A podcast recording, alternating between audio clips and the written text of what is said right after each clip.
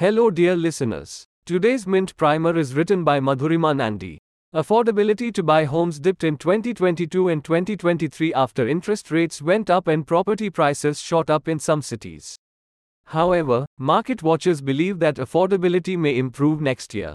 Why is this so? Mint explores. Welcome to the Mint Primer podcast, where we serve up big news in bite-sized Q and A sessions.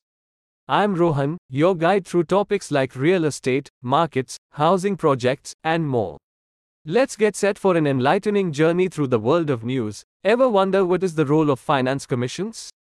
Finance commissions are independent constitutional bodies with a key role to play in the division of the centre's net tax proceeds between central and state governments, keeping in mind the fiscal needs of the states.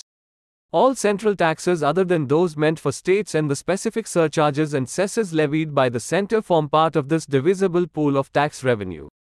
The finance commissions decide the extent of the centre's revenue to be shared with the states and the formula for dividing it among states. The commission is a key pillar of fiscal federalism. Also, why were some states unhappy? Revenue sharing among states is a controversial subject as resources are finite. The parameters have to accommodate the interests of all states while factoring in their various stages of development. When the fifteenth Finance Commission was set up, one of the terms of reference was to use the population data of the twenty eleven census. Karnataka and Tamil Nadu complained, saying that would reduce allocations for them as they had been successful in their population stabilization initiatives. The panel then gave weight to population and population performance for an equitable allocation. So, what has the centre asked the S F C to do? The centre has kept the terms of reference of the S F C short and direct rather than prescriptive. The panel has been asked to also suggest ways to augment the consolidated funds of states to supplement the resources of local bodies such as panchayats. In addition, the S F C may lay down the principles for grants in aid. Now, let's talk about what issues does the S F C need to address?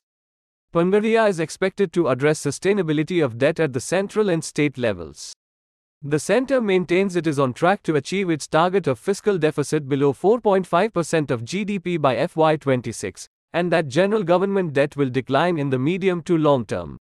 The S F C is expected to look into this as well as revenue trends and expenditure obligations at the central and state levels to make recommendations.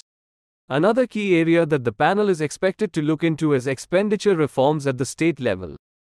And the burning question, what does the common man get? Finance panels tend to recommend a higher share of devolved funds to states with low per capita income so those states can deliver public goods at levels comparable to that in other states.